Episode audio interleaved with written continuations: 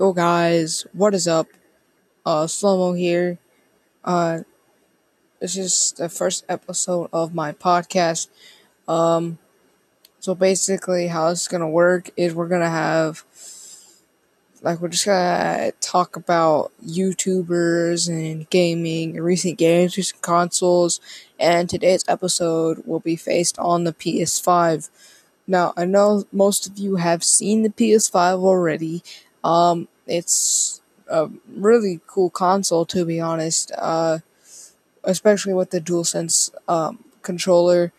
It, it's just overall a really great console. But um, one thing I do want to talk about though is the fact that they made a another kind, literally specific just for uh, digital downloads, which uh, also be the basis of this. Like why most games that you get can't be downloaded.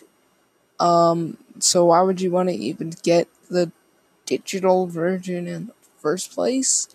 I mean, it's it's good, I guess, for certain games, but bad on the other hand. Um, but overall, the PS5 looks really good. It's really sleek. Uh, really, I guess you could say. Uh, fitting in the modern sense of times nowadays. Um, it's uh, hmm, how do I put this?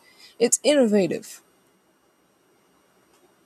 It's it's not something most people would think would have thunk of, especially with all the fake designs that they have. It's not even close to most of them. Uh, it really ties in with the DualSense controller a lot uh, as as toward the design, not looking any anything close to any of the previous uh, PlayStation consoles. Um, I really really like it personally. Uh, my cousin does. I we both really like the um, the the DualSense as well. It's a great controller, and I it's overall just great.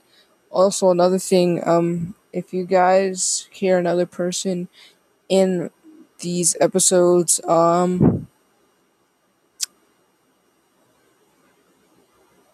he will be my guest. So, uh, anyway, guys, this is just gonna be these are gonna be some really short episodes, but I hope you guys uh, have a great day and Bye bye.